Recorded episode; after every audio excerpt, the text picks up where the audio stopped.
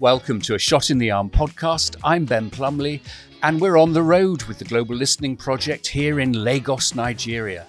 This is the second of our Lagos episodes, and this one's also brought to you with our friends from Frontline AIDS. Yes, we're sharing the mic again. In this episode, it's a feature length episode, Y-Isha Raphael, our production coordinator and co host, chats and listens to some incredible young women from Lagos. Uh, it's a fascinating conversation, it's infuriating, and it is inspiring. And at the end of it, she and I will come back and we will chew the cud on things that we've learned and where we go from here. So I hope you enjoy it.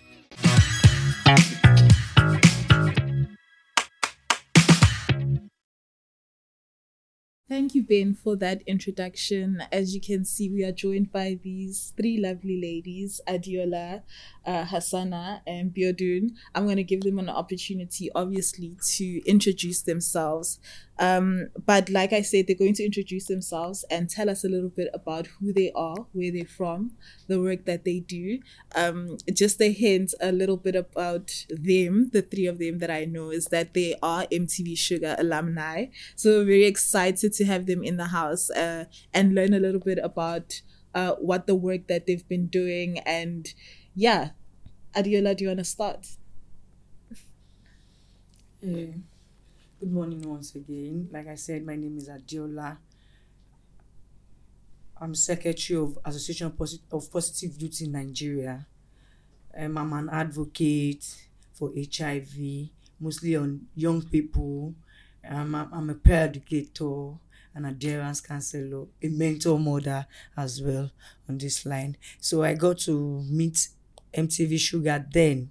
So coupled with my experience, the experience I had on this HIV. So when I was able to meet with MTV Shuga, I was able to overcome the stigma and the trauma that I went through. Far back 2013, I was diagnosed HIV positive. I was hospitalized. They never told me I was HIV positive. They just said, eh, somebody just sent a text message to me and said you are hiv positive. What i'm trying to say is i was not told by the medical practitioners. It was somebody that just called me. They called somebody on phone and all that. So i really faced trauma.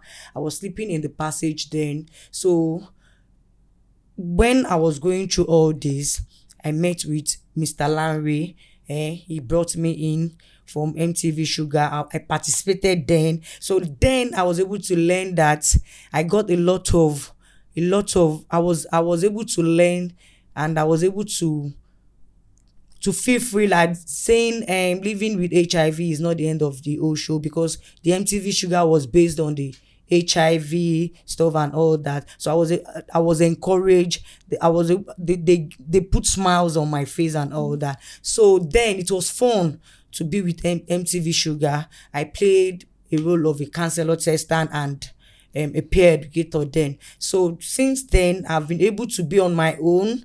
I've been able to, I've been able to fight for young people living with HIV that have been stigmatized or discriminated and all that. It was fun. It was really really good. We we want more of it because of the young people that they have gone through what I've gone through that they did not see somebody that will encourage them that will give them life and hope and all that Thank you. Thank you. Hassana? Um, my name is Hassan Adams. I'm the Lagos State Coordinator for NANETA. NANETA is Nigeria Youth Working on HIV and AIDS. Also a peer educator. I'm a counselor. And at the same time, I'm an athlete. Um, working on um, HIV, it's a very lovely thing that I can never say no to do because at least I have touched a lot of lives, of which I think it's a very good thing. So, thank you. Biodun, you can go ahead and tell us about yourself. Okay. I'm Biodun Biodun Lamin. I'm from Kogi and I'm a peer educator. Um, I worked with a MTV base back then. I, was it 2000 and I don't know. I, I, I don't. I don't Yeah. remember. yeah, It's okay. But whatever. Eh, so along the line, I got to meet. I was brought into the line because my sister she was actually in, in into it. So I get to meet a lot of people that are affected with the disease, and she actually taught me not to discriminate or uh, she taught me how to accommodate a lot of them. So I've been exposed to that at my early age. So working with the MTV base and seeing a lot of people being affected back then. So it's not a big deal. And I can see that we are growing in Nigeria with the way everything we are growing and we are learning to protect each other from Yeah. infection. Yeah. Yeah. I love that. Thank you guys for sharing. Um, I suppose maybe you guys have worked together before. Of course, we Yeah. all work Can you give me a story of how you guys met? Okay. Mr. Larry Babamole, right now, he's the coordinator, national coordinator Mm. of um, Nigeria youth working on HIV and AIDS. Uh, mostly, people on that platform are activists. And he was the one who dragged me in. Mm. And he said, Hassana, let's go and do HIV work. And I said, okay. What's so sweet about it? He said, come on. I know you love talking and I know you love encouraging people. By the time you get there, you know what we're talking about. I'm also MTV based Shuga is coming up and um, they're going to be using a lot of counselors and their and stuff. So I want you to come on board so that we can be able to make an impact. So that was how Mr. Larry dragged me in Mm.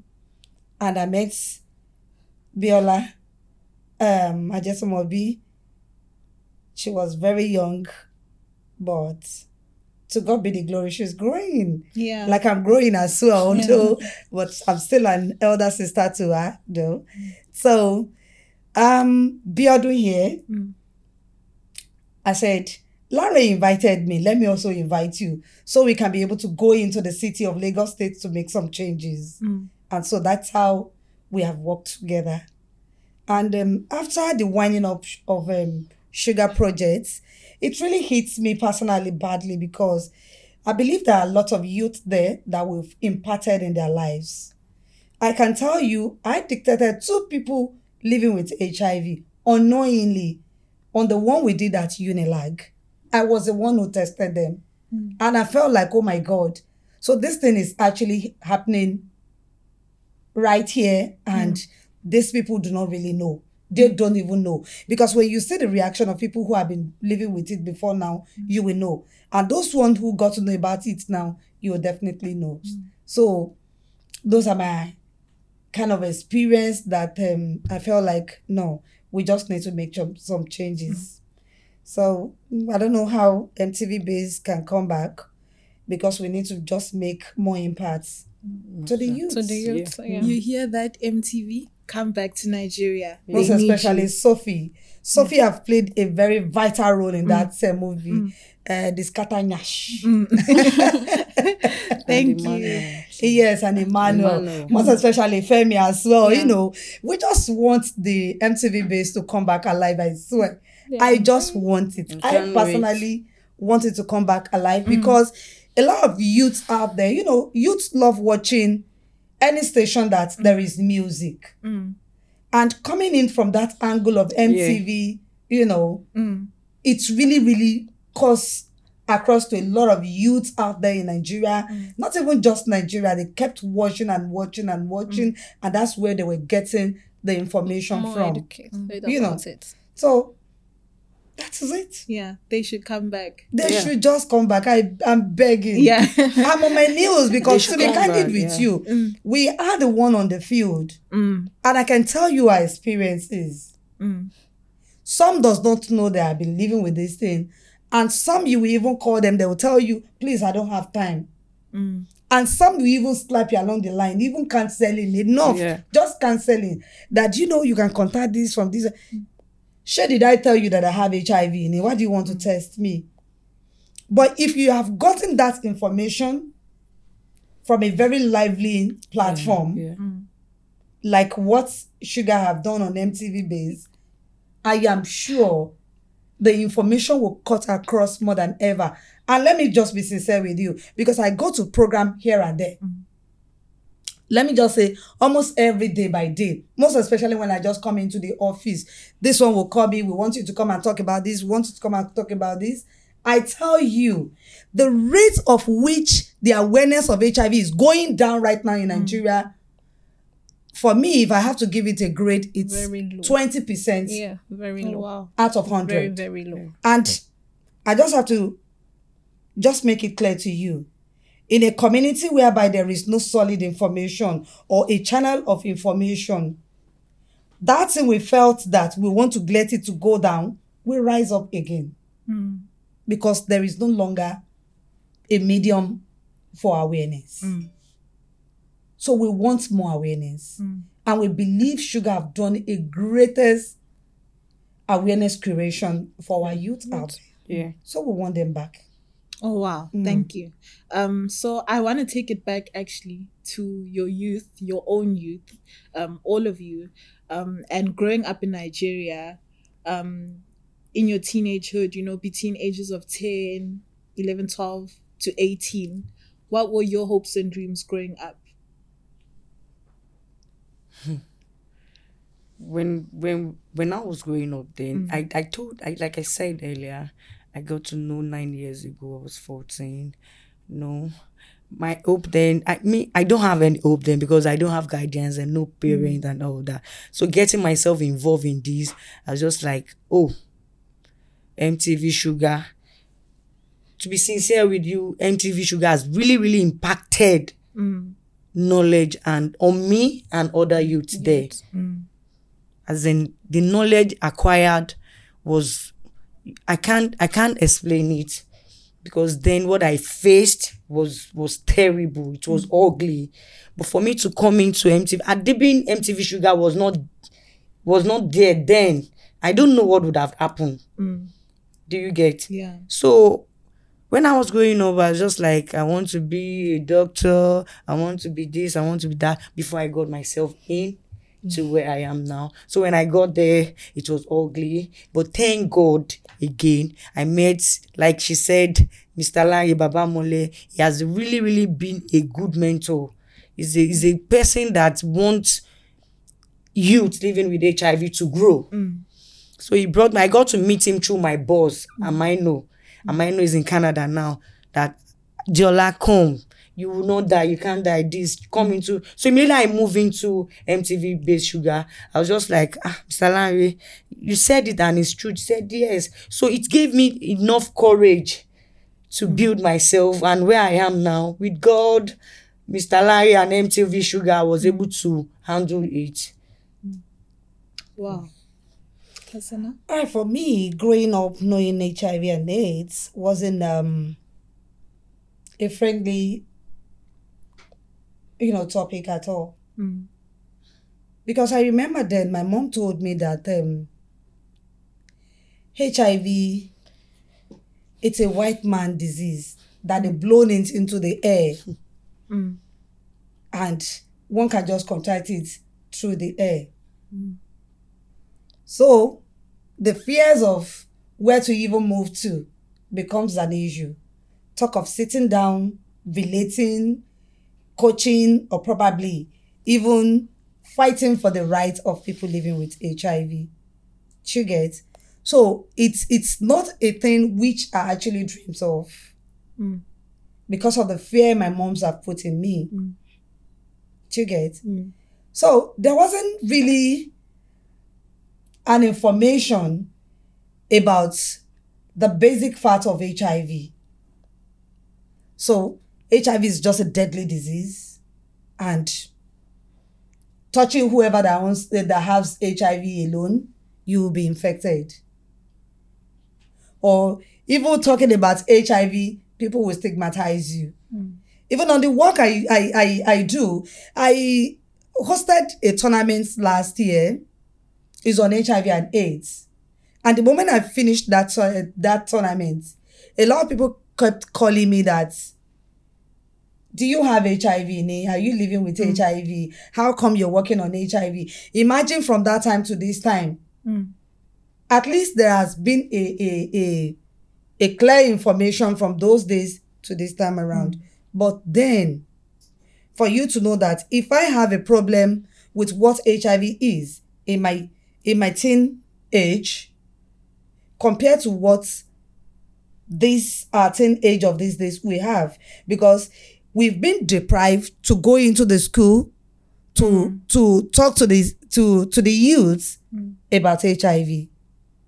They will tell us if you go to the school, don't talk about condom, don't talk about um, abstinence, don't talk about be faithful. Sorry, don't talk about be faithful, but you can talk about abstinence. Mm.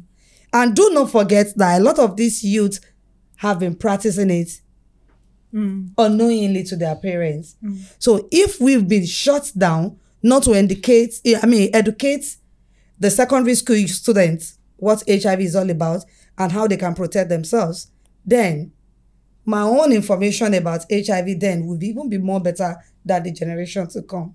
Oh wow. Yeah. Hmm. So what were your personal hopes and dreams in that context? my personal hopes and dream anyway um i believe that one day there will be free hiv hmm. generation hmm. that is to say if there is an opportunity for us to keep creating awareness and giving out the appropriate treatments to the real people then for me i have the i believe that there is a hope for a mm. free hiv generation mm. Biodun, your own hopes and dreams? Actually, yeah. Um, like I said, I grew up knowing about it. Very, I was let's say eight mm. when I was informed about it.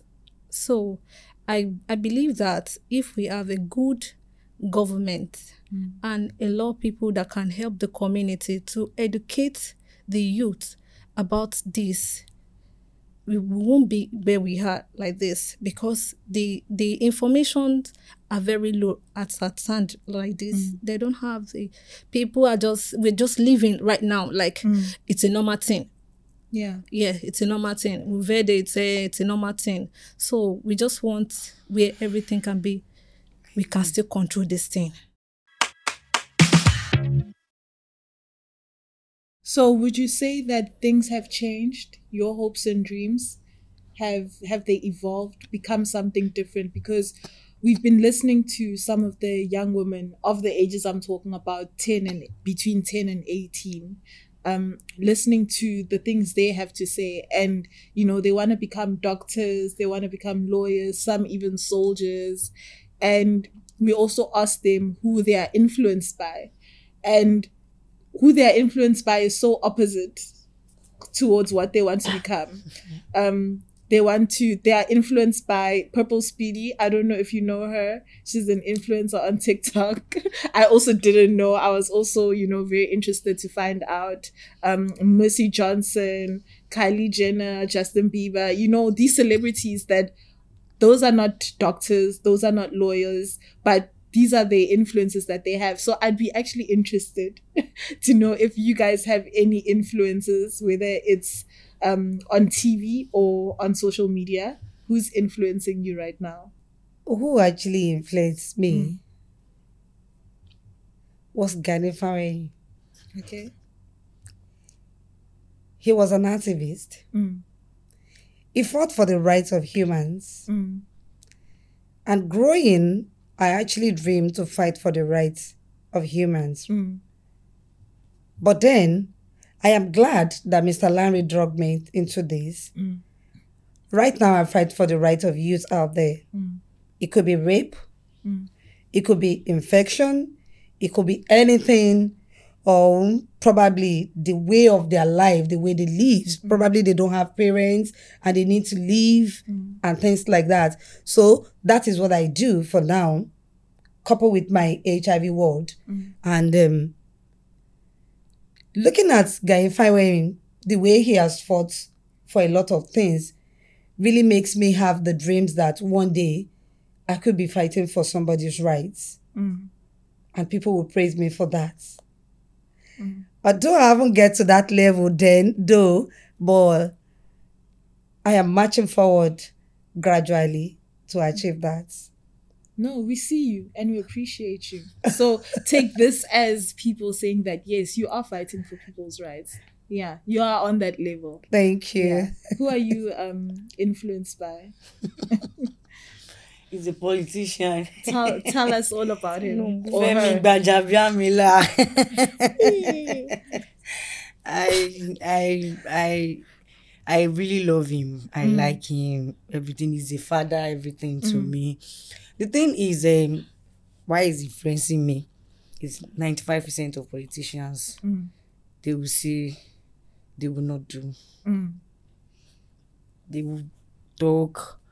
They are not talk and do. Mm. But when I got to meet him, I met I met with him on one far back ten years ago. Mm. He said, Little girl, what do you want? I said, Sir, I know you. You're a politician. He said, Yes. Mm. Then he was trying to campaign for his out of rape. I was like, Mm. when you get there, what do you have for the youth? He said, "Ah, little girl, what do I understand by what what did they have for the youth? He said, Yes. Because Nigeria here, we don't take youth serious. Mm. We believe on the grey hairs. Mm. So when youth talk, just neglect them, Yeah. tell them go to the back. Mm. It me was like, okay, I promise the youth take care of the schools, and feed them, pay for their YX and all that. Mm. He promised and he did it. Mm. Has been doing it.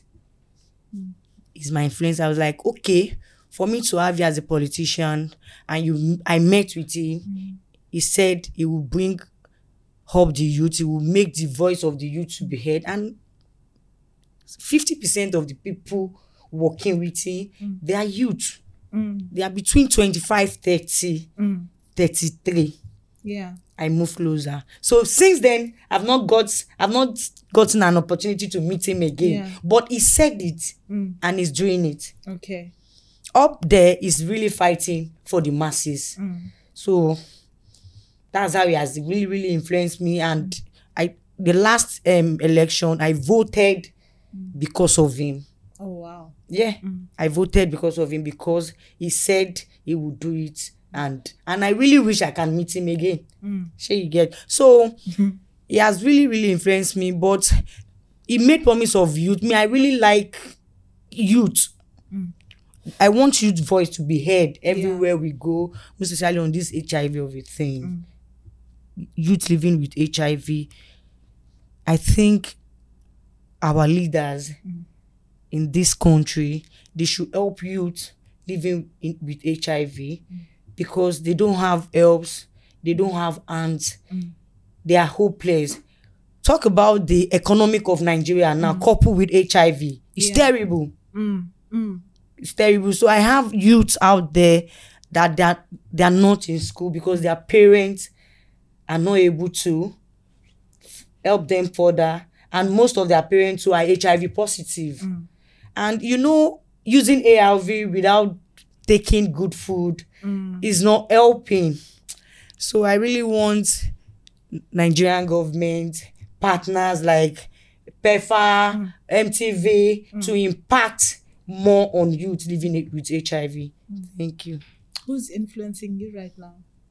Yeah, my sister. Okay. Yeah. Why? Because I, I can see what she's doing Mm. for the youth and I am impressed and I hope that one day I can be able to do more than that for the youth. Because let's say I have uh, a friend that she, she's actually a drug addict, Mm. But I was I, I was actually there for her mm. because the kind of person my sister is, mm. she's so accommodating. She people with so she have everybody drugs, Mm. Eh, uh, HIV, mm. tuberculosis. She will bring all of them home. We'll stay together. Those that doesn't have a place to, to live will live together in her place. So I am I'm hoping one day when I have a place that I'm, I'm financially mm. okay to help people, I can do that. She's mm. the only person that influenced me. I don't have all the celeb, all those No, politicians. that's a very valid influence. I hope to meet your sister one day. She sounds like a really great and amazing person for introducing you, especially to this line of work. Wow. So, speaking again of the young people, and I love your influences, you guys have such mature influences. um, the young people who are listening to, and they, you know, were talking about their influences obviously from the internet, and they were so confident and comfortable with using the internet and getting information from there, learning from there, entertainment from there. What was your experience growing up? Did you guys use the internet a lot? Or did you have smartphones? What what was your experience actually with the internet? my experience with the internet i i then i don't really have a smartphone Mm, so i just had to go to the cafe mm, to browse mm, and see what is happening in the internet before i got my smartphone mm, basically i use and i prefer going to the cafe then because of a lot of the cafe i go to i meet a lot of young people mm, and the reason why I like, even when I got my smartphone, I still go there. The reason why I like going there is interact with them, ask them, do you know about HIV? All, I- all I talk about is HIV. They are like, ah, you with HIV, what is wrong? Nothing. Mm. Have you been tested? So, me going to the cafe about the internet to check what is happening on HIV and social media. media generally i do that. But my focus then was hiv Mm. because of what i went through like i said earlier. So if i go to the cafe to to access the internet i used to go to where youth Mm. at so when i get there have you been tested? At times i go with my test kit Mm. have you been tested? No I, I as in adherence, as sorry, pre-counseling, I'll counsel the person. HIV is not the uh, HIV is not the sentence, uh, is, is not the end of the world. I make them understand what HIV is, and I make them understand that okay, the post-counseling like okay, what if you are HIV positive? What will happen? Ah, I will die. Mm. I will go. I will go and throw myself inside the lagoon. This I'm like, okay, no, it's not like that. We have a lot of people sitting here that are HIV positive that we don't know. They're like, no, why is he? I said, no, keep calm down. So I run. Then I did a lot of HIV tests, but I I was able to get one person. Mm. She's a girl, and she was a virgin then. Oh wow. So I was just like, it's not new to me. We have a lot of virgins are HIV like that. So my going to the internet then through cafe was that was all I could go there to do. Even when I have my smartphone, Yeah. I still go there just because of interaction of HIV, and I was able to communicate what HIV is to them. Then Wow. So you actually used the space to your advantage because you knew there were a lot of young people there. What was your experience like, Hassana? Well, I was brought up from um, a poor background, Mm. so I don't have um, access to internet. We don't have a smartphone, so the only phone I grew up with my mom was Nokia thirty three ten, Mm. and she has she said she has been using it for some time, Mm. and um, I would just dodge it to make some calls with it on it to my friends, most especially those of my friends that their parents are rich. Mm. But once in a while, there was this man who stays on our re- uh, on our street. Mm. He's into cafe, so we'll have to buy airtime to go to the cafe to browse. But then there wasn't that too really something meaningful we were going there to do. But we'll just buy airtime Mm. and we'll just be there pressing rubbish. we'll just be pressing rubbish. Mm. Let's continue pressing rubbish. So until one day now said, What exactly are you looking for? I said I want to open Yahoo. People are saying that they, they when you have Yahoo, you can have access to a lot of information, blah blah blah. So that was how I opened Yahoo. But from there, Sha, uh, my friend, whom her parents was rich, will come and um to my house with a big phone. From there, was just start to be pressing whatsoever we felt that we just want to press. Mm. So gradually, as we were growing and growing and growing, we now started knowing the benefits Oh, okay. of what internet is is, is actually is. Yeah. for me, I believe internet is for a vital information, not to get lost out of the world. And and um, my teacher would tell me then that um, a word word is a small place. It's a, just a global, um, you know, circle. So I do not really understand what he meant then. Not until I started using the real what internet is. But as I was growing as a teenager, I wasn't really exposed to it. But as I was growing out of my teen to, you know, a matured babe now, eh, I now started to be knowing what internet is. And seeing um how young people use the internet these days, would you allow maybe your kids No. or future kids to use internet? No, 18 and above. Yeah. 18 and above. Oh, okay. What about you? It's totally abused. Yeah. So would you let your kids? No. No. You'd restrict them from Things. from it until they are old enough. Let's they are old enough. Oh wow. Oh wow. That's interesting because the young women that we're listening to, like I said, they are between ages of 10 and 18. They are really using the internet and um that the information that they're getting, I'm sure, whether it's correct or incorrect, I don't know. Like you say, you wouldn't want your child to use it until they're 18 because there's a lot of stuff that you can find there that are not good for you. Um, and you know, some people post wrong things on internet. They post incorrect information, especially on social media. They just write things that are sometimes blatant lies. Mm. So when you are you are using the internet, because I'm sure you guys have some social media, Facebook, Instagram. If you see something that is untrue, or when people are just talking about like misinformation, talking lies, maybe maybe about HIV, how do you move through that to get the real truth of what is going on? How do you hmm. do your own research? Uh, there are a lot of informations hmm. that people have spread on the internet. There was a time I got this information that there was a young lady who works with Pepsi that cut his finger and um, you know press his blood into the Pepsi, oh. and they were saying that people should not drink Pepsi then. It really ha- hit me hard because I knew the whole information about it. Even if even if the person likes, let him cut the whole of his body into pieces mm. and squeeze the blood into into the Pepsi. Mm. No one will contact HIV from that. Mm. But for people spreading that kind of information was totally a very wrong one, and it got me angry.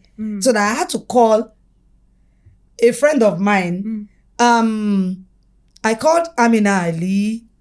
I called Mr. Ibrahim Umoru. I called uh, Auntie Rolake.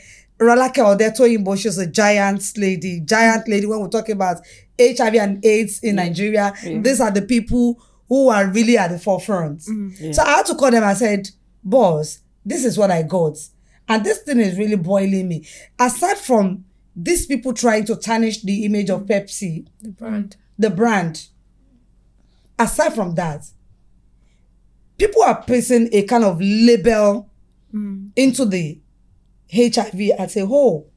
Why would you say that if you drink a Pepsi, a Pepsi is being is being contaminated with uh, blah blah blah, this that that that, and then another story of a young woman who was working with a particular bank I will not mention that um she said they lay her off simply because she tested to HIV, blah blah blah, and um, at the long run, some activists, group of activists, who stood up to fight for the rights, but she said no. Mm. So you see, when we're talking about the advantage of the the media, mm. we still have to talk about the the the Disadvantage. disadvantage of it Yeah. if you have a correct fight for us to fight for, you should allow, allow the people who want to fight for you to do the fighting. Mm.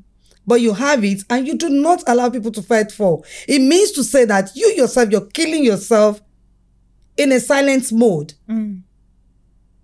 Do you get? Yeah. So there are a lot of messages we've seen we've seen on internet.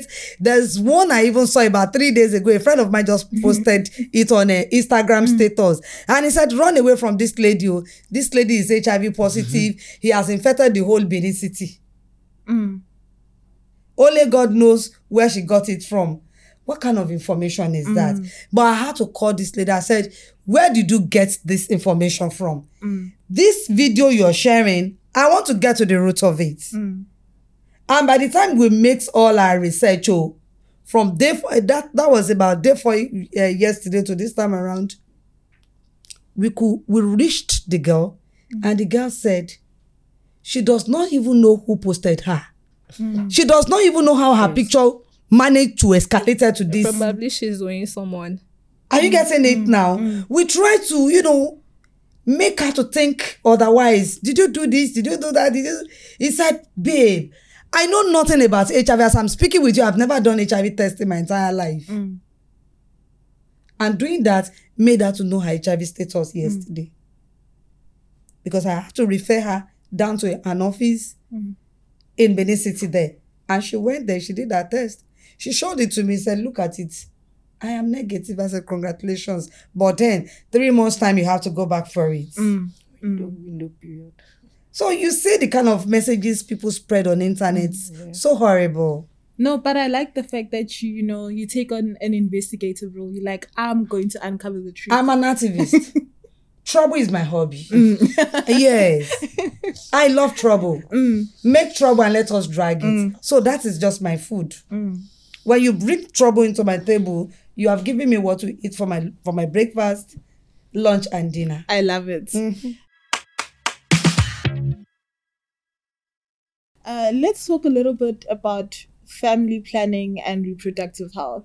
Now, I've been mentioning these young women who've been listening to once again. I'll just repeat the ages um, 10 to 18 years old. And let me say that when we were listening to them talk about family planning, we were shocked, especially the younger ages of 10 to 13. They knew it all. They knew about Postinor, they know about Plan B, the pill, implants, condom, and they're so articulate uh, about what they know. I would like to know from you guys growing up, um, was it easy to be having these conversations about family planning, about reproductive When health? we were growing young. Mm. Ah, my mom would tell me if a man nears you, you are pregnant. Touches you. If it sits beside you, you are You're pregnant. pregnant. So where would the family planning comes from? Where? Oh wow. Or when you come from school, probably your schoolmates, who, whom is a boy, follow you down to your home, and your mom will tell you, Who is that boy? And what is that boy for? Do you know if that boy should touch you, you are pregnant? Yeah. Oh wow. So there is no pro- family planning. Family plan, but Or who born you well to talk about condom where your parents are? Or do you want to tell your parents you want to take an injection to pre- to protect you mm. from getting pregnant? Oh wow. you then don't try it. Let me tell you, even till now in Nigeria, no any mother will want to tell you bluntly that I want to do family planning for my girl. yeah. Mm. This is Africa. Mm. The mentality of ah, tó bá ṣe ó gbé. Tó bá ṣe ó gbé means if you try it, you are You're done. dead. Mm. Oh wow. Yes. So you dare don't try it. Oh wow. Tell tell me your experience because I can see that in your mind you just have a lot going through. Tell me. Experience, bloody experience. She said bloody. Being I had privilege to a family planning, day, then the rape will not lead to pregnancy. Mm. There was nothing of such. Then it was horrible. Mm. Family planning, Mm. say it where in a circle like in a circle of an adult, if a young girl just talk about postunion, they will strangle her to death. Oh. So family planning, Nothing like family not planning. to talk about It is. then when growing up, no. Oh wow. So, I think being I have access to family planning or I have knowledge to family planning, I was able to access family planning. Then immediately I was raped, I would go straight and but there's nothing to do. Mm. And I had the baby. it's fine. She's not. She's negative, and everything is going on. So family planning then is just oh, it is now that been hearing about family uh, family planning among young people. I just like immediately I heard the program, family planning. I flashed back then that mm. Adibin I have the opportunity of mm-hmm. this, mm. this wouldn't have happened. But yeah, all works well, mm. good. So that's just this Oyibo experience. Tell me your experience because you said you you know started learning about HIV when you were about eight years old. So was family planning a part of that learning and those Yeah. discussions? Yeah, yeah. What was your experience? It, actually, yeah, my sister, she told me that eh, once you don't dey, guys will always want to come your way. Mm. And there is only one way for you to prevent yourself. If you know that okay, you've seen a person you like, mm. because if even though they will tell you that don't do it, if mm. you want to do it, then we do, you want to do it because you like that person. I would now she would now tell me that okay, oh, I will not monitor you anywhere you want to go to, but this is condom. My sister showed me oh, this is condom because she actually brought me up when I lost my dad. So that's why we have that kind of mutual relationship. So she will show me this is condom. And my school, the school I went to, uh, the, they used to bring all this uh, education, uh, health education, whatever.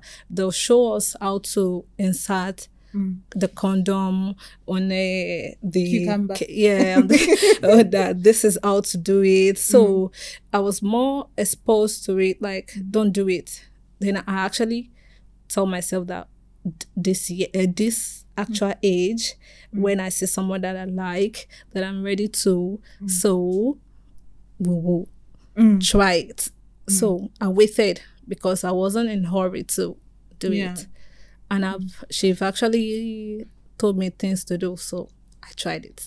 Oh, that's nice. You don't really have a good um, you you have a good influencer. Yeah, Really, she really. does. I love it. Do you think that um youth of nowadays in Nigeria are more free to talk about family planning or do you think that there's still a lot of stigma and judgment from elders if young people try and talk about it? Yes, a lot of stigma and judges. A mm. lot, a lot. Right now, fine. They are introducing introducing um family planning mm. to young people, but adults, caregivers, parents, mm. They don't want to hear about it. But they've forgotten that internet will teach their children more of it. So when we try to explain to them that internet, no, no, no, my daughter is a virgin. But when you come close to them, interact with them, talk to them as if you're peers, they will open up to you what they do at the back. So right now, family planning is being introduced, but parents, religion leaders, Street parents, though, Yes. Mm. those ones that are very so I So- think religions leaders too. yeah. Yes, all they really people need to talk about, tell them about this family planning of it. And it's not as if to them they believe if you are talking about family planning, you are telling the child to go astray. Mm. Yeah, mm. I met with one. I said, "What she's what these children are doing at the back. If you see it, you will not you will not imagine. You will go crazy. so just tell them the truth that this is what and what what you to do to prevent unwanted pregnancy. What to do to prevent HIV, STI. Tell them, educate them, so that when they go and do whatever they want to, they will prevent themselves. No, my daughter is. So we really need to our parents, guidance, and religious leaders we really need to bring more, as in impact more knowledge on them on this um family planning. If you go to any um hospital, a young girl go to hospital for family planning. Ah, they will arrest you. ah, they Take will, oh. the police they will. oh. Oh wow, really? So it's it's it's that bad. Are you married? What do you need it for? Where is the husband? Only you. They'll want to question you only if you go to some private, mm, private, mm. just to do it. Only that. Although Lagos State is actually trying to be candid mm. with you, in the sense that um, there is a ce- center they call Hello Lagos. But the only challenges I felt that we have in that Hello Lagos is that they want young ones to come for assessment Yeah. of what they put on the table, but at the same time, put a group of elderly women there, to condemn. you know, to con- to to give out the services to them. Mm. And before you know what is happening, those elderly people you put there to give those services to the young lady will be eyeing them with some kind of you Bad know, eye. Bad eye. Oníranu ọmọ. Oh wow. Kí ló ń bọ̀ láti wá ṣe? Can you imagine irú kékeré yìí? Irú kékeré oníranu means this wayward child. Oh wow. Yeah. Look at this stupid girl. What is she coming to do? Hey, she came here yesterday for a condom. She's still coming back again for condom. Only God knows if the parent knows about it. Mm. And draw to that, you're actually chasing those mm. those peers away for them to come and assess what they were supposed to assess to protect their lives. Mm. You know. So for me, there is a lot to do, just like what Adeola have said. There is a lot to do. The religious leaders need to get involved, although I am not surprised because even at the church level, you hardly hear them talking about family planning among the adults, Mm. the housewives. Talk about the young,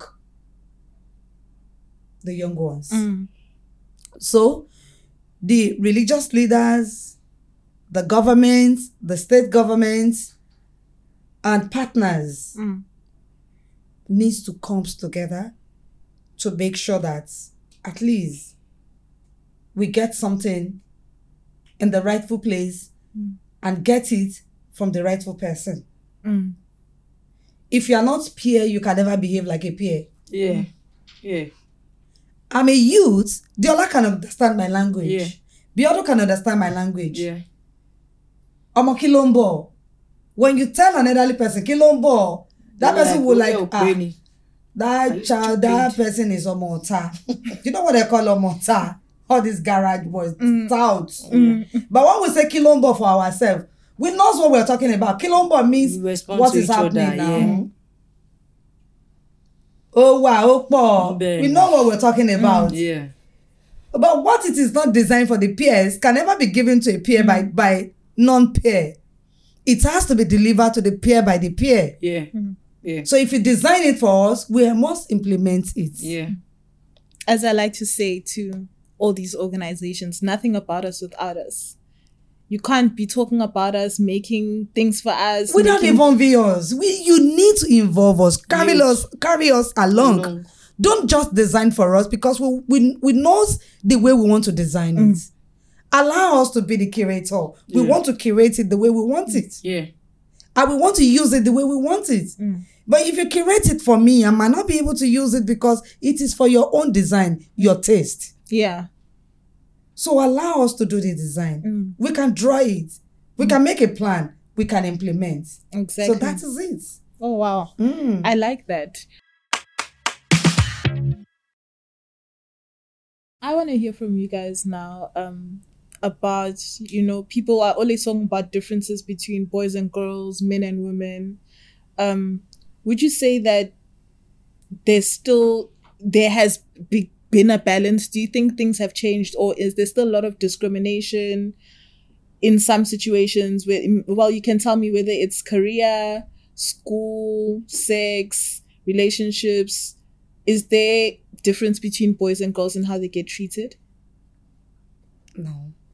For now, I think things are getting better aside from some local areas mm. like the Hausas mm. Standards. or the the Igbos. Mm. But then the Igbos as well are growing these days.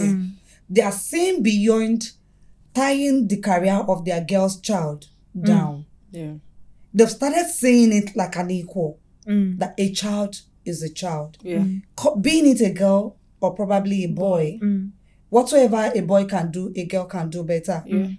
And I keep preaching to the young ones that are, you know, younger than me that mm. look, Okonjo Iweala, it's a woman. And to God be the glory, today, she's the DG of World Trade, uh, Trade um, Organization. It's kudos to Nigeria. Yeah. And aside from Nigeria, kudos to women at large. Yeah. Mm. The whole world at large, the mm. women, the whole women in the whole world. If women can be able to take that space to come to where a man's supposed to sit and a woman take that position, so there is a lot for us to learn. So for Konjowela coming from the from the southern part of the of Nigeria, they've actually learned from it. Mm. In my own place where I even come from too, they do the same thing, but now they've caught it. For me to tell you about more about Nigeria, even as a land, they will tell you you cannot take a piece of land because you are not a male child. Yeah. Hmm. But these days, everything is becoming equal. Equal. Yeah. Hmm. So the discrimination about the gender is actually going down. Yeah. Okay. Yeah. That's Going good to down. hear. What's hmm. your experience? It's the same. Like, it is going down. It's going down. Yeah. Yeah. There's a lot of difference Unlike between. before, they'll tell you, girl shy can't do this, but a boy only a boy can't do that. But now they see it equal. A child is a child. Yeah. Oh wow, that's good. And a child is a child. They should be able to have the same opportunities and experience as their peers at any moment in time. Um, and now since I know you guys are very passionate about HIV and AIDS, and someone described Ben actually would say that our age group, I'm sure we are all in our twenties, mid twenties, um, that we are the first post AIDS generation. So we were born just as, you know, AIDS was starting to do the bad things that it was doing in our communities. And I know that, you know, you shared a little bit about your stories, but how would you say that HIV and AIDS and the epidemic has personally affected your lives? And you can tell your story and you can share as much as you're willing to. We can start with you. Um, HIV has really impacted a lot of things mm, in me. The, the way I the way I was trained, the way that I was brought up, the whole thing is just but thank God for HIV. And at the back of my my mind, I like, okay, thank God I have HIV self. Had it been I did not have HIV, I will not be sitting here with you. mm, Had it been I, I don't have HIV, I will not be among the sugar MTV base. mm, had it been I was not infected with HIV, I will not have that boldness to move to young people, talk to them, let them know their status. mm, Do you get Mm. where I'm coming from? If not for HIV, it HIV made me strong, made me to be a strong woman. mm, Had it been I was not positive then, the way things happened, I don't know how I got to be. I, I don't know how I got to meet in line with HIV. I don't know. I mm. just know I was diagnosed and tested HIV. And the terrible experience then really made me go up. I was like, okay, for me to go through this, I have a lot of young people too mm. that will experience this and they don't have who to cry to and all that. Mm. So it has really, really impacted a lot of knowledge in me and it has really given me that courage to stand firm mm, on my ground like oh whatever comes will come and go. Mm, move on. Mm. so it has really given me the courage of like during the time of a pandemic um coronavirus Mm. then i tell people then that during the time of hiv they did not tell us to go indoor. Nobody should come outside. Mm, everybody stay indoor. During the hiv pandemic then when it, it started newly. There was nothing of such. It's just blood to blood. If not for blood to blood you will not get hiv by touching you Mm. and all that. You get like yes at least hiv is better than this one now. Mm, do you get it? Yeah. sweat to sweat. I heard um, coronavirus you can get it. Mm, but hiv is not like that. Mm, and if somebody is hiv positive and the person is not having blood mm, in his or her mouth can peck or kick somebody that is not hiv posi- positive and the person will not have it mm, but somebody that is having um, uh, coronavirus cannot kiss or peck mm, mm. don't you get what i'm saying so it has really really encouraged and impacted a lot on in me Mm. and it had made me a strong woman and i was able to carry young people along. Mm. When I meet young people, people living with HIV is because I'm an advocate. Mm. I'm I'm the, I'm their secretary, Association of Positive Youth in Nigeria, mm. HIV Positive Youth in Nigeria. I'm the secretary, mm. so I was able to bring them together to like, so Okay. my personal experience, how it has impacted my life. I was unable to sit on a high table Mm. With some top professors while I was just holding just BSc. Yes. If I do not work on HIV, I might not be able to sit in the midst of professors. Mm. If I do not have knowledge on HIV, I might not be able to impart on other youths out there. I might not be able to make some changes. I might not be able to to give the real voice that people need to hear to HIV. Mm. Because the truth of the issue is you can only be a selfish person when you are expecting somebody to love you when you do not pass the purpose of that person to love you to him. Mm. Now, let me go down a little bit. You are HIV positive. You do not give me some basic information how to get about being protected. Mm. You do not tell me that even if I touch you, I cannot contact it. Mm. Even if I kiss you, I cannot contact you. Even if I if even if I do what again, eat with you, I cannot contact it. Now, and I'm stigmatizing you. Mm. Whose fault is that? Is the person who is actually living with that virus because he does not pass the correct information to the right people. Mm. And that is what HIV World has taught me. They have taught me to get some correct and basic information about HIV. Mm. And that's exactly what I am passing to the world. Mm. I pass the correct information to the youth. And aside from the youth, to the whole, you know, I can't just call it the nation, but the generation. Mm. You get?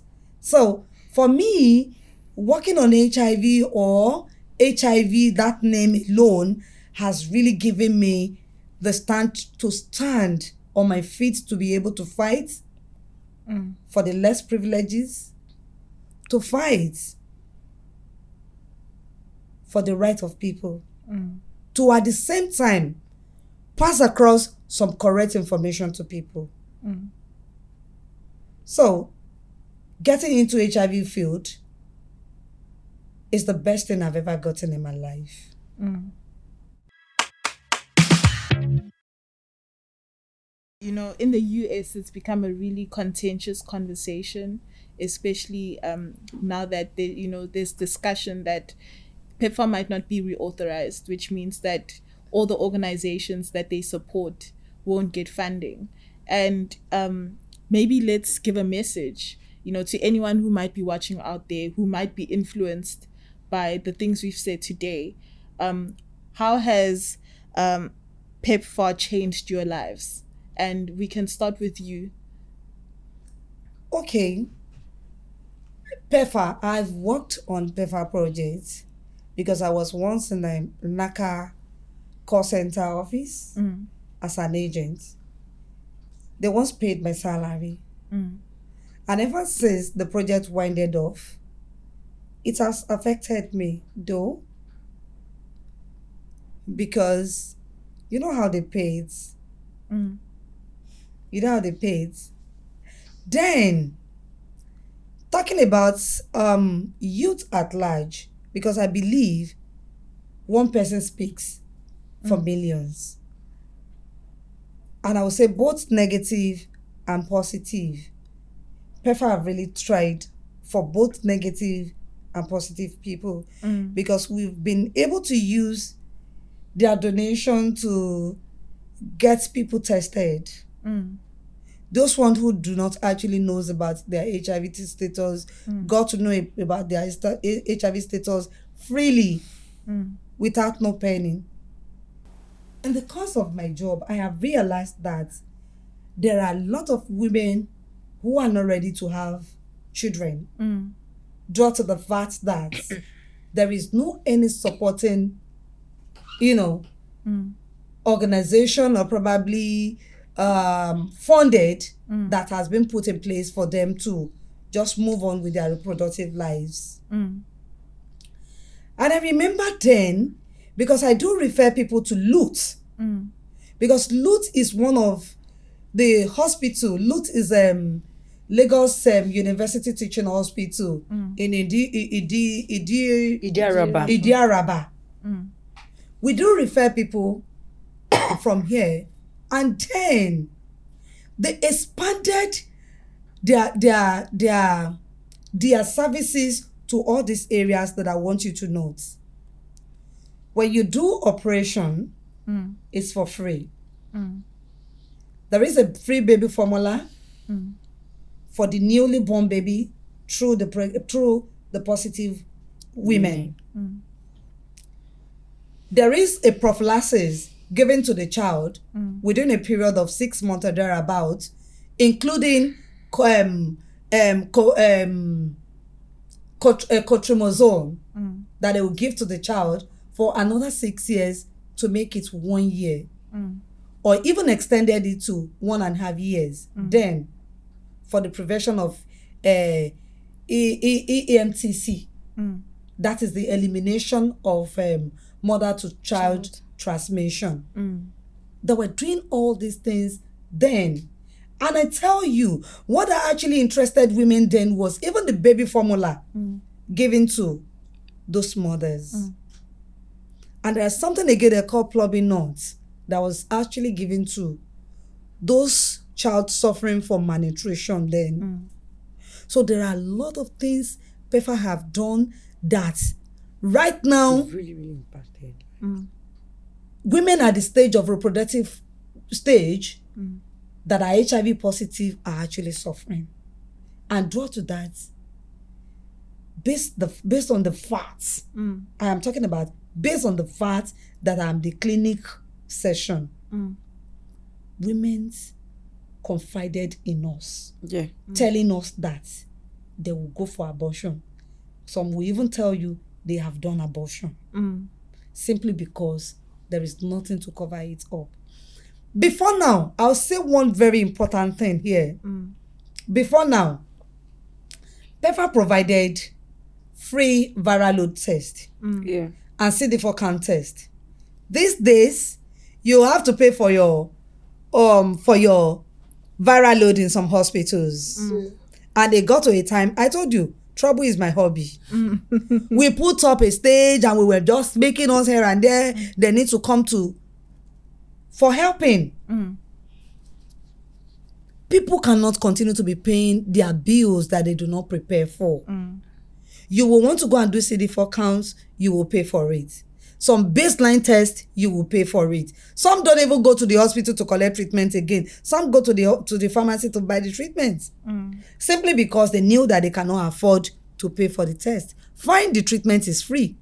Mm. But then they cannot afford to pay for the testing. PEPFAR have actually given Nigeria a very ease mode Yeah. for people living with HIV to move on without stress. Yeah. But after the winding off of PEFA, there have been issue here and there. It's either they take your blood, for one year you don't see your result, your viral load results. For two years you don't see your CD4 count results. And you are talking about not reinfecting your partner. If the other person does not know the level of his CD4 count or the viral load, once mm-hmm. spreading of HIV continues. Mm. And remember, it's only when you are taking your treatment very well and you know the level of your viral load that you can be sure that, okay, at this level, I am very sure I cannot transmit HIV again. Mm. So, what are the fates of our women? Yeah. PEPFAR needs to come back. Yes. There are a lot of things we have missed. Tell us your experience. Um, Or how has it changed your life actually? if not for PEFA, me, I, I can't afford to take buy my drugs. ARV is very, very expensive. Mm. City for count. Mm. Viral load. Mm. Where will I get money for? Like I said, that even they are selling our ARV. I heard this 15,000 there, but I said, ah, Mm. The last job I did, I was paid 15,000 naira. So how do you expect me to pack all the old stipends to go and get drugs? So it has really, really impacted most, most especially youth. Because we have a lot of youth there, they can't afford to do anything. Imagine a secondary school child. Mm. Where would the child, and the parent is not doing well, Mm. where would the child get money to buy drugs? Yeah. If not for the help of PEPFAR. Mm. All the youth dey Nigeria go don die with dey live with HIV. Mm. So, but thank God for that. PEPFAR has really, really done great job for keeping us at least, giving us our jobs. Yeah. Like I said, wow. Thank you guys for being so open and sharing with me. Um, it's been an interesting, sad, happy, I don't know, all the emotions that came up during this conversation. Um, but I want to know from you, young ladies, what's next for you? Um, what are you doing next? Whether it's career wise, life wise, love wise, relationship wise. Tell me what what's next for you. And we can start with you since you haven't said anything in a while. Yeah. I'm actually I'm I'm working on myself um to get a place. I'm in nail tech right now. I like your nails. Thank you. Nails for the camera. Show the camera, yeah. Okay. Thank you. so I'm working to get a place on my own. Mm. Love it. Yeah. Hassana? Well, my career right now, Mm. I'm an athlete. I I actually have an outfit that's into sports and events. Mm. And like I told you earlier, I have organized one of my dream achieved project a proposal that I wrote 2011 Mm. when I came into the limelight of HIV. Mm.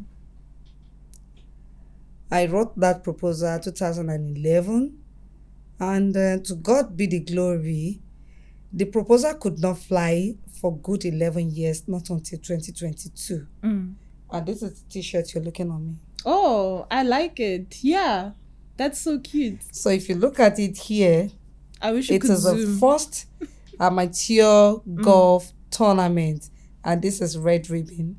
Mm. This year it will be coming back alive again Yeah. for the second edition. And the name will be changed from amateur golf tournament. This is the tournament I told you of that I did, and people were coming to me. Do you really have HIV? Mm. yeah. How come did you go into HIV tournaments? But they forgot that I have my passion for it. Mm. So, this is a program that I cannot, there is nothing Hassana Adams can do without integrating HIV stuff into it. I'm into events, and this is the tournament I have done. If I go to another event again, I'll still make sure that I integrate HIV. So, HIV has been my watchword. Mm. So, whatsoever you do, get your HIV test Mm. and know where you belongs to. Oh wow. So Thank you. What's next for you? HIV, my career is HIV. Mm. My career, being an advocate for people living with HIV, young people living with HIV. Mm. So I really want to push further, as in, I'm working on it. I hope God will help me get my own NGO after after schooling because I really want to go back to nursing. Mm. So after schooling, I want to have my own NGO that will be running young people, strictly young people living with HIV, and the females facing GBV, Mm. and the family planning of the thing. Thank you. Oh, you heard it here, everyone. Uh, it's been an amazing episode. Thank you so much for sharing. Like I said, I've experienced so many emotions. I don't know if it showed on my face, but I experienced so many emotions listening to your stories, your experiences. Um, the work that you've done is truly amazing. So thank you so much uh, for your contributions, for being willing to share and being open. Um, and we'll get back to Ben. Thank you. Thank, Thank you so Clap for much. You're yourselves. welcome. Well, what have we learned? A lot. hey, A- what haven't we learned? you know, but on a serious note, um, listening to these conversations and particularly listening to, you know, people who are, you know, frankly, a lot younger than me, there is no way I could have articulated what they have articulated. There's no way I would have understood the questions as a young teenage boy growing up in a boarding school in England. Mm. No way I would have understand it. I, I'm really in awe of the extraordinary leadership of these teenage girls and young women. I, I sort of feel as if if this is what the future is like, we may stand a chance. We may be in good hands. Oh, those are absolutely the right words. I think we we are still lost, like how you would say you wouldn't have been able to articulate because we are young at the end of the day. But I think when you are facing the issues that we face and even more issues that some other young people face, you have no choice but to be strong. You have no choice but to articulate really well um, what you want from your leaders, what you want from your government, what you want from, you know, your healthcare providers. You have no choice. You just have to be strong. You have to be an activist. You have to, you know, love trouble, as Hassana said, love trouble. Yeah, I and I do love trouble, and I guess you know, for me, as I ended my teen years and became a young adult, what you've described. Having no choice, having to mm. be strong. That's exactly what I felt at the start of the AIDS epidemic mm. in the UK. So there is that, there is that sense of continuity. The other thing that really strikes me is that we are in the middle of a revolution, a technical revolution. Mm. And isn't it interesting that the ladies that we just spoke to, and they're your age, um, for them, the internet was not such an important part of their early teenage years, where we are hearing in other settings through the Global Listening Project that today's reality is very different for young girls. Mm. Yeah, no, that's true. Even even if you know, I'm I'm going to reflect on my own childhood, teenagehood. You know, the internet really only came on and became a social media kind of platform. You know, you're using your phone for random Google searches. Like Hassana said, you're just searching nonsense. You're not really searching anything that makes sense. you're just Googling whatever, you know, seems to be interesting at that moment in time. But it was not really as pivotal as it has been, especially since COVID. Because for young people these days, the internet is everything it's it's it's out of place not to have access to the internet. It's not a norm anymore. It's out of place. And young people are just becoming more and more informed as we've heard in some of these focus group discussions. Even if Mm. uh, young women of your age would not let their kids have access to the internet was- until they're 18. I, I i was decently surprised but i think it speaks to um the turning of the tide now where young people who are now obviously going to be becoming parents soon or are already parents realize that you know the internet is not just um a wonderful slice of heaven you know in between computers. Um there's also the dangers and overexposure can be harmful. So um i was pleasantly surprised actually. Yeah. So I've got one more question for Mm. you. We we've obviously been recording these podcasts while back in the United States. There's sort of growing concern that PEPFAR may not be reauthorized, and mm-hmm. this anxiety that uh, some congressional leaders have that you know PEPFAR is promoting abortion in some mm. way, and yet I'm feeling from what mm. we have heard here that PEPFAR, through its support of treatment of HIV positive women, of its emphasis on the prevention of mother to child transmission, may actually have helped prevent abortions, may well actually have supported women who might otherwise think they couldn't carry a baby to term Mm. because of their HIV status, that they and their kid had a future. What's your sense? Yeah, no, exactly that, Ben. I mean, just to say it outright, you know, the support um, that PEPFAR has given these organizations and sometimes directly has given to um, these young women who, like um, was said here, you know, we there there was a point now where young people who were diagnosed with HIV and AIDS were now getting into the reproductive phase. And because PEPFAR was there, it meant that they didn't have to choose between living positively and motherhood. They got to choose motherhood in spite of their status and live healthily as mothers and also have um, so-called healthy babies who are not positive and all the different treatments that they were talking about the assurances that were made um, you know through education to the nurses the different treatments that were given to babies um, because PEPFAR made it an emphasis you know that young women and young mothers um, living with HIV could have babies and have more babies or do whatever they want, you know, but they could choose that and they didn't have to make the difficult choice of not being mothers just because of their status. Mm. Well, a lot to think on and Mm. ruminate on. It's been a real pleasure working with you on Yeah. uh, these podcasts, Y-Isha. I mean, it is me. and for you to be in front of the camera again. Yeah. Nerve wracking, but I'm sure you guys didn't notice anything at all. Well, that's it for our Lagos episodes. We're on the road with the Global Listening Project, and this podcast episode was brought to you with our friends at Frontline AIDS, where we most certainly have been sharing the mic. Thank you to all of the team behind the camera from Had the House Chronicles and our dear friend uh, Emma Uduma, who have directed and produced these episodes. Um, and of course, a big thanks to you. You can subscribe and you can give us five stars. We're on every podcast platform and we are on YouTube channel, LinkedIn, and Spotify video channels. So, with that, have a great week and a safe week, and we'll see you on the road soon.